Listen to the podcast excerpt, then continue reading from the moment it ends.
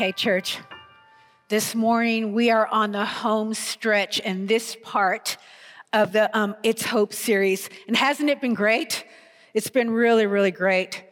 And can I just say, um, you gotta love Craig and the text, the portion of scriptures that he's given Rob and I to speak on while he's away. He gives them to us and then he says, like, see ya, I'm going hunting. When I looked at these passages, and I looked up what they were, I literally let out a scream. I was like, ah, sexual immorality, death, and end times. What? What? Okay. So, on that note, let's pray because we're going to need it. We're going to need it. Oh God, you are so faithful. And every promise you've ever given is yes and amen in you. And so, God, this morning, this morning, oh God, crack us wide open and help us to be intentional to lean into what it is that you're saying in, uh, to us this morning. So, God, and I pray, like the sign says, as people are driven in this morning, where new hope is born, God, would you do that in us this morning? Do it in us, God. Renew our hope. We love and we thank you. So, God, pour your spirit out afresh and have your way, have your way, have your way. And all of God's people said, Amen. Okay, so the last time I spoke on a Sunday morning, I gave an American football analogy, but now it's a basketball analogy because in the USA, it is March Madness in the college uni basketball world. Super exciting. March Madness is the final tournament where the top 64 teams in the country uh, and the nation play off against each other. That during this tournament, those 64 teams get whittled down to 32, and those 32 teams get whittled down to the Sweet 16, which is happening this weekend. And that Sweet 16 gets whittled down to the Elite Eight, and then the Final Four, and then the last two teams standing in that final championship game. It is super exciting. And even Kyle, our new exec pastor, who's a fellow American, is right into it. So it's just not me. And we, and we have bonded over the whole basketball thing. But what I find so fascinating during this whole process are the interviews with these young players before and after the game. And it's a familiar refrain. They all seem to talk about that, how they start the basketball season. They all start it with this final tournament in mind. Their goal is to train and play at their very best during the whole season so they can play with the best in that final championship game. I love that. I love that a contemplation of the end totally transforms how they train and play in every single game now. Now, why tell you that? Well, we are in this, um, we are in this portion of the letter to the Thessalonians, and what we're going to look at is a contemplation of the end. Paul is going to take our end and the end, capital T, capital E, and he's going to put those two together. Yay! Aren't you glad you came to church this morning? I don't know about you, but contemplating my end or contemplating death in general is something I don't like thinking about, I don't like talking about, I don't like watching movies about it, or even TV commercials. Don't like it. Maybe it stems from the bedtime prayer my mom would pray over us kids when we were little. Maybe you've heard it. Now I lay me down to sleep. I pray to God my soul to keep. If I die before I wake, I pray to God my soul to take. What? You mean I might not wake up? I mean, who prays that over little children? It's no wonder why me and my little brothers would pile and jump on her bed at night and ask to sleep with the light on. Just a side note this prayer reminds me of a story I heard about a chaplain who was leading a chapel service for a football team. And I thought, oh, I just got to share that with you guys. The chaplain asked one of the players, nicknamed the Fridge, because he was built like one, to lead them in the Lord's Prayer. Now, the quarterback of the team thought this was hilarious, and he whispers to the chaplain and he said, I will bet you 50 bucks that there's no way the fridge knows the Lord's Prayer. Um, there's no way. And the chaplain thought this was kind of a weird thing to say, but he just kind of goes with it. That everybody bows their heads and closes their eyes, and the fridge begins to pray. Now I lay me down to sleep. I pray to God, my soul to keep. The quarterback takes the 50 bucks out of his pocket and he hands it over to the chaplain and he says, I was so, I was so sure he didn't know the Lord's Prayer.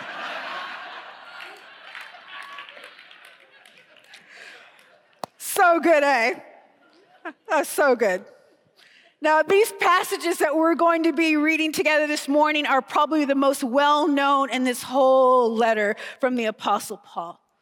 But notice, I didn't say that they were the best understood passages, and I'm still trying to wrap my head around it. But in these five verses in 1 Thessalonians 4, which is really part one, with the second part being next week as Rob covers chapter 5. Good luck with that, Rob, wherever you are.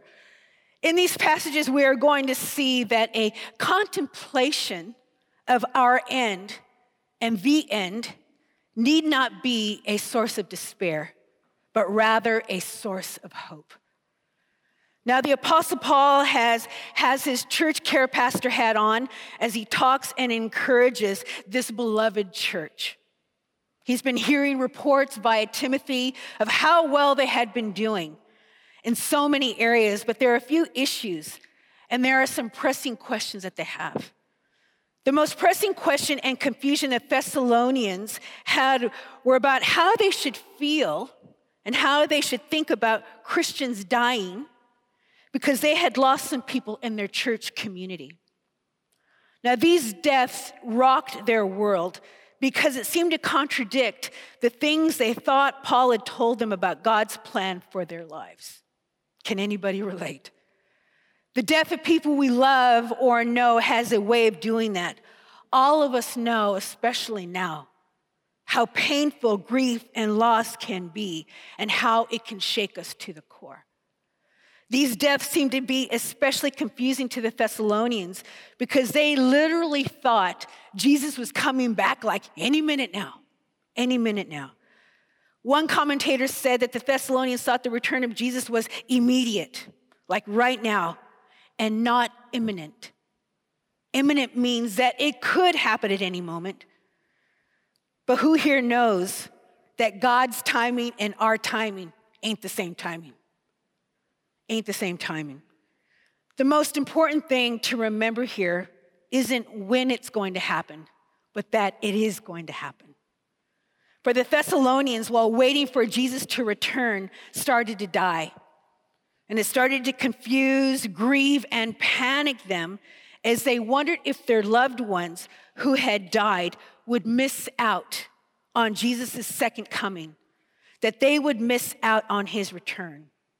Now, this is where FOMO, the fear of missing out, started right here. So, Paul is going to address this issue this pressing question.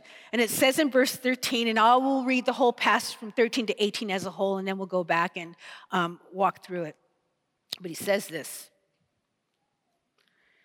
He says, Now we don't want you to be uninformed, brothers and sisters, about those who are asleep, so that you will not grieve like the rest who have no hope.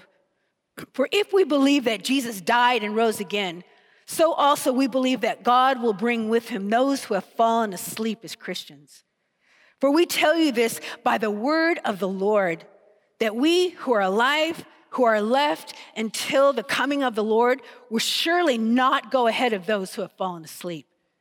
For the Lord himself will come down from heaven with the shout of command, with the voice of the archangel, and with the trumpet of God, and the dead in Christ will rise first.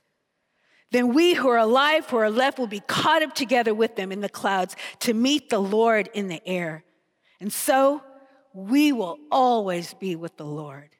Therefore, therefore, comfort one another with these words. Amazing passage. So, Paul starts off by saying, Now we don't want you to be uninformed, brothers and sisters, about those who are asleep. In other words, what Paul is saying, I don't want you to be ignorant. Don't settle for ignorance, brothers and sisters. Don't settle to not think about it. There is something I want you to know, and the reason he gives is so that you don't grieve like those who have no hope. Now, that wording, so that, indicates a result. He says, I want you to know something with the result that when you know it, it will result in you being different. When you understand the knowledge I'm about to give you and you grab it and you lean into it and you absorb it, you will no longer grieve like everyone else who has no hope. Now, let's be clear. What Paul is not saying is don't grieve. No, he's acknowledging that Christians grieve. The Bible does not give us a stoic approach to death, not at all. I mean, take Job, for example. When he lost his five children, he tore his clothes, shaved his head, threw dust on himself, fell to the ground, and cried out. And it says that in all these things, Job did not sin. I mean, Jesus himself wept at the tomb of his friend Lazarus, even though he knew he would raise him from the dead. And when Jesus saw Mary and Martha, he did not say, Oh, there, there, girls. Don't cry, have a stiff upper lip. No, Jesus weeps with them. You know, in our English translations, it says that Jesus not only wept, but that he was also greatly troubled. But in the Greek, the Greek translation, it says that Jesus wept and was quaking with rage. He's crying and angry. Why? Why is Jesus crying and angry? Jesus knows that death is an enemy, an intruder. Death was not in the original design. When God created mankind, we were never meant to experience death. We were never meant to die. We were meant to flourish and last. And what Paul is trying to get the Thessalonians to understand and not to be ignorant, ignorant about is that for the Christ follower, our grief, are as painful as it is, is shot through with hope. And one of the main reasons Christianity grew so rapidly in those early centuries, the first, second, and third centuries, and what the Roman culture, culture marveled at, was at the confidence the Christians held and had as they faced their impending death. It confused the ancient world to see such confidence and joy in the face of their end. The Christian perspective of death is so radically different and hope filled that it enthralled and drew them. What do you have that you can be that way? What's so interesting is that when John Wesley, a famous theologian, was coming to America in the 1700s, he was on, he was coming as a minister, even though he wasn't a Christian at the time. His ministry didn't go very well. He was on a ship that was about to be shipwrecked, and he thought he was going to die. And so, as the supposed chaplain of this ship that looked like that it was about to go down, he and everyone else started freaking out. But then, then John Wesley saw a group of Moravians, devout Christ followers, who were holding hands and who were singing and worshiping in the face of death. And John Wesley didn't get it. He thought they looked crazy, but it was an attractive kind of crazy. And he wanted to know more about it. And I think we do too. You see, we have a hope that is not just wishful thinking, it is a confident expectation because we know that death is not the end for us. And what contemplation of the end gave the Christian hope? Is it that we're asleep? We do not want you to be uninformed, brothers and sisters, about those who are asleep. Is it because people who don't know Jesus die, but the Christian just sleeps? That is not really what Paul is getting at here. You see, in the ancient world, the word sleep was used as imagery for death by Christians and non Christians. In the pagan culture, it was very common to call death sleep. Homer in the Iliad talks about a soldier who died, and it says that he slept the sleep of bronze. And so, for the Christ follower to call death sleep was not uniquely Christian. But what is uniquely Christian in this passage is that this sleep, this sleep is something we get to rise from. That's what's so radically different. He says, We grieve, but not as those who don't have hope. And hope biblically is confident expectation. I have confidence in something I'm expecting. And what is so radically different to the way we approach death to the rest of the world is this we approach it with confidence and expectancy. You see, for the rest of the world back then, they did not have that. The ancient poet Theocritus said, Hopes are for the living, the dead are without hope.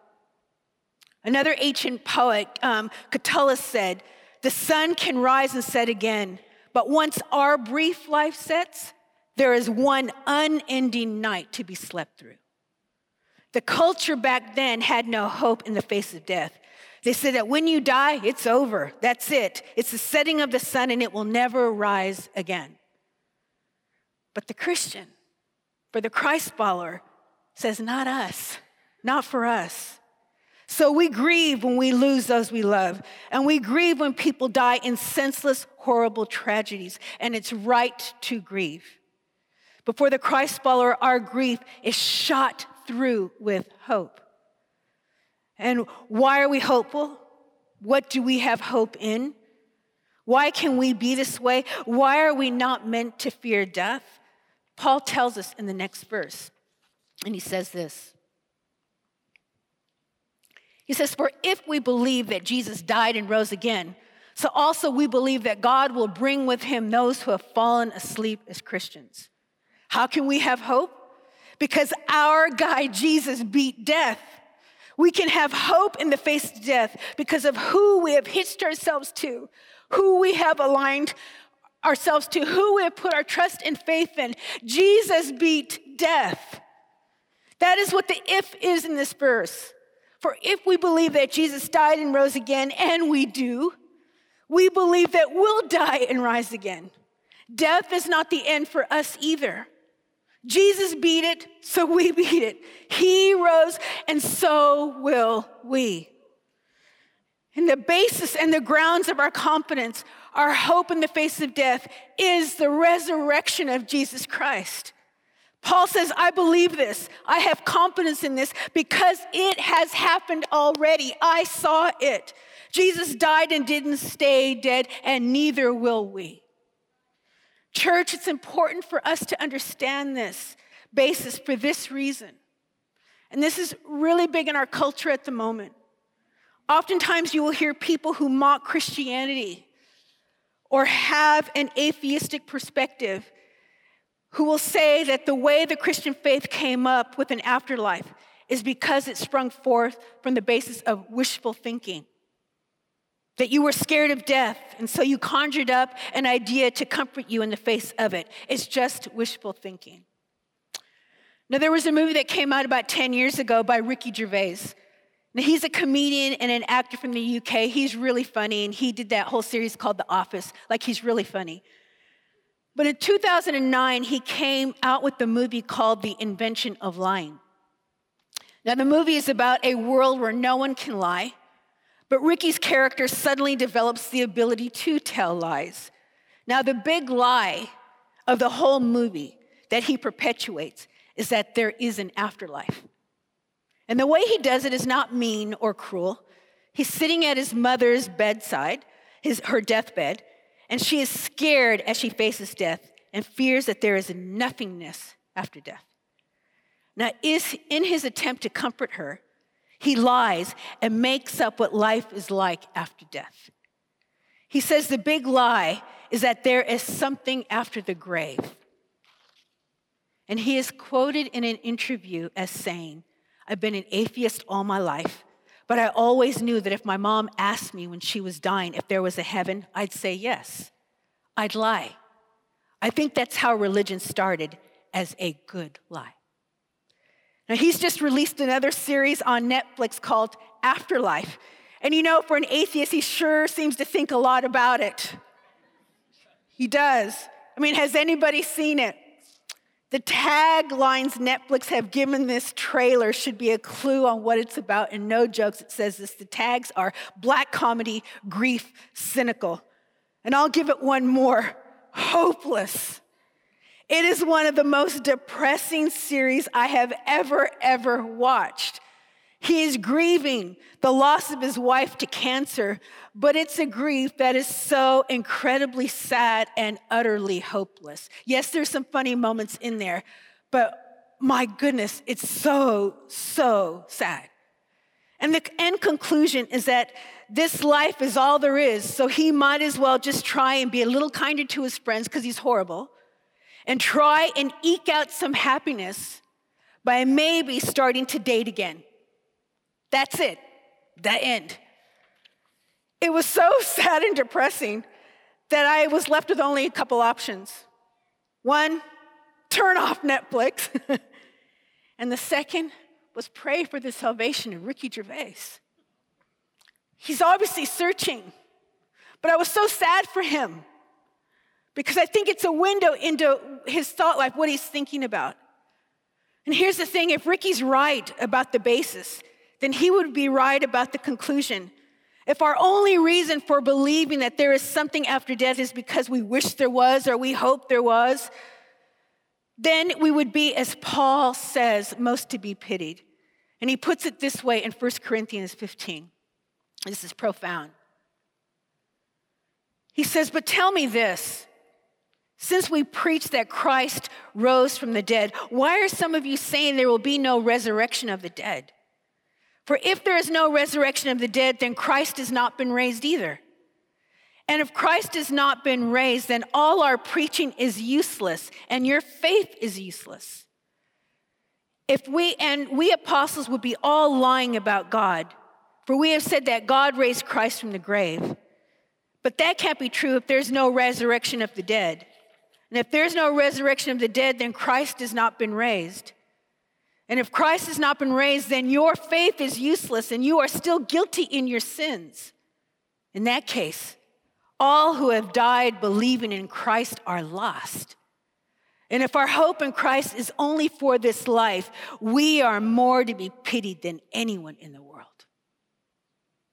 Here's the truth, church, and let this sink down deep.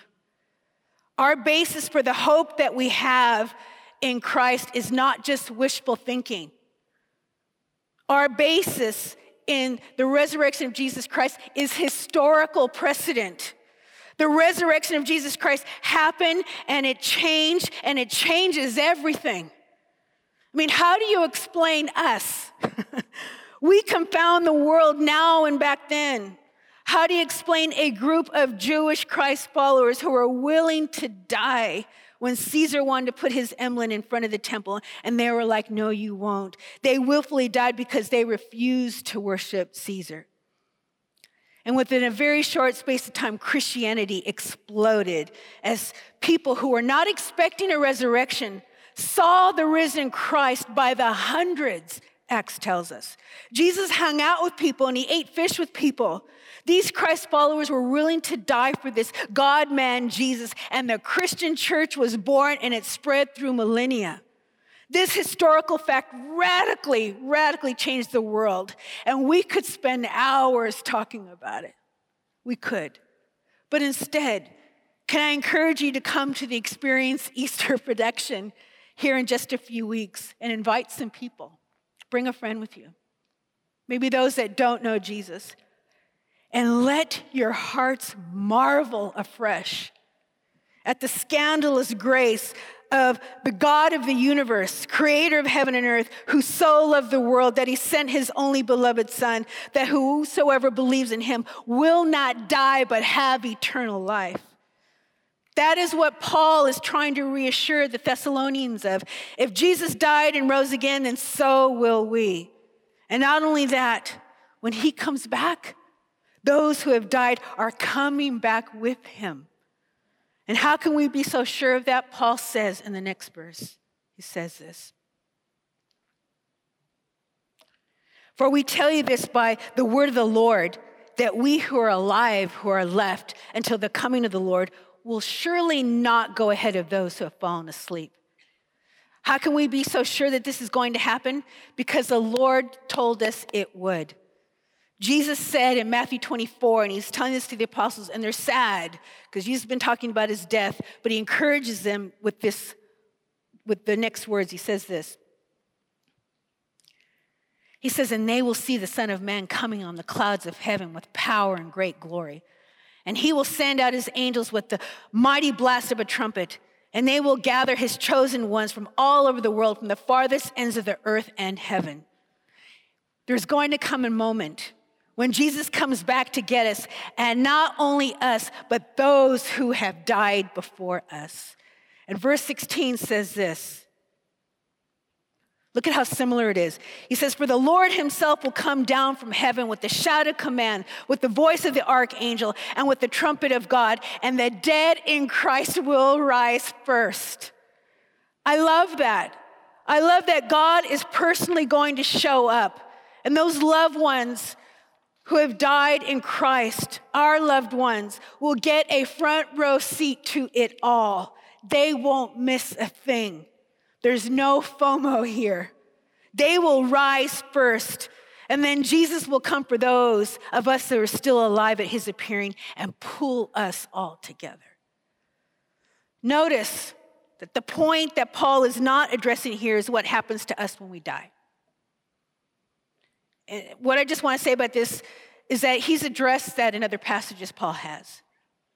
And just to reassure you, those who have died in Christ are not in some catatonic state of existence. Paul says in 2 Corinthians 5, he says this. He says, Yes, we are of good courage, and we would rather be away from the body and at home with the Lord. So we're at home with the Lord when we're not in our bodies. And in Philippians 1, Paul says this he says, For me, to live is Christ, but to die is gain. If I'm to go on living in the body, this will mean fruitful labor for me. Yet what shall I choose? I don't know. I'm torn between the two. I desire to depart and be with Christ, which is far better. But it is more necessary for you that I remain in the body. And Jesus says to the thief on the cross that today today you will be with me in paradise. Those who have died in Christ, their spirits are with him right now. Death does not have the final word. Our hope and our comfort is anchored in the resurrection of Jesus Christ. And the rest of those verses, Paul says this in 1 Thessalonians. And he says this For the Lord himself will come down from heaven with a shout of command with the voice of the archangel and with the trumpet of God, and the dead in Christ will rise first. Then we who are alive, who are left, will be caught up together with them in the clouds to meet the Lord in the air. And so we will always be with the Lord. Therefore, comfort each other with these words. Remember, the Thessalonians' question wasn't, Where are our dead friends? This, this is what the Thessalonians longed to see. They were waiting for this day.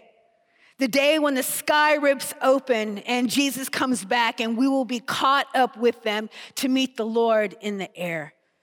Now, that word caught up is where we get the word rapture from.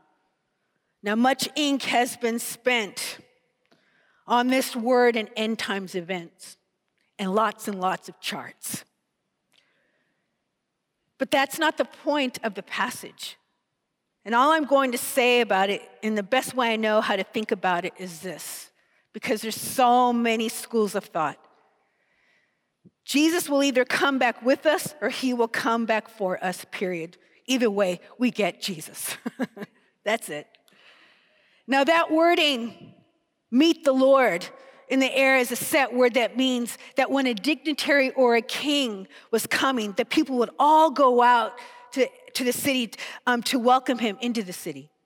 And just like Jesus' triumphal entry to Jerusalem, the people went out to the edge of the city to welcome him and usher him in by waving palm branches. We will all get to meet Jesus in the air and usher back Jesus down to earth. Your kingdom come, your will be done on earth as it is in heaven. Jesus comes back to earth to redeem it and to fix all this, to redeem all that is broken to redeem and fix the curse as far as it is found. If I could have the band come out now. The Thessalonians longed, longed for this day. And I love how in 2 Timothy chapter 4, Christians are called people who love his appearing. That's what they're called. People who love his appearing. Have you ever thought of yourself that way? Does that describe you? Is that something you can write on your resume? Yeah, I'm good at this, I'm good at that, and oh, I love his appearing. Are we people who long for his coming, who love and long for his appearing? Hebrews 9 28 says, So Christ, having been offered once to bear the sins of many, will appear a second time, but not to deal with sin, but to save those who are eagerly waiting for him. Does that describe us? Does a contemplation of our end and the end fill us with hope? I know I want that. I want that. I have so needed to be reminded and challenged as I have contemplated the end, my end, and where my hopes really lie. You see, as I lay me down to sleep, and I pray to God my soul to keep, that if I should die before I wake, what I know for sure is that I get to be with Him. The good news of the gospel church is this right there. That's the good news of the gospel. It is the resurrection of Jesus Christ. The hope we have is a living hope, a living, breathing hope who is coming back. Please stand to your feet as we close. As we worship our King of Kings and our Lord of Lords. See, this whole book ends your Bible ends with the last words of Jesus in Revelation 22. Now I'm going to put it up and I'll read the first part. But that last sentence, I want you to read all together. And I want you to read it like you've got some hope filled in you. Amen. He says this Jesus says, He who is faithful witness to all these things says, Yes, I am coming again soon. And all of God's people said, Amen. Come, Lord Jesus. Yes, Lord. We say that to you, Maranatha, come. We eagerly wait your coming. We want to be people who love your appealing. God, fill us with your hope. Thank you, God. Thank you, God. Hallelujah and amen. Let us worship our God. Amen.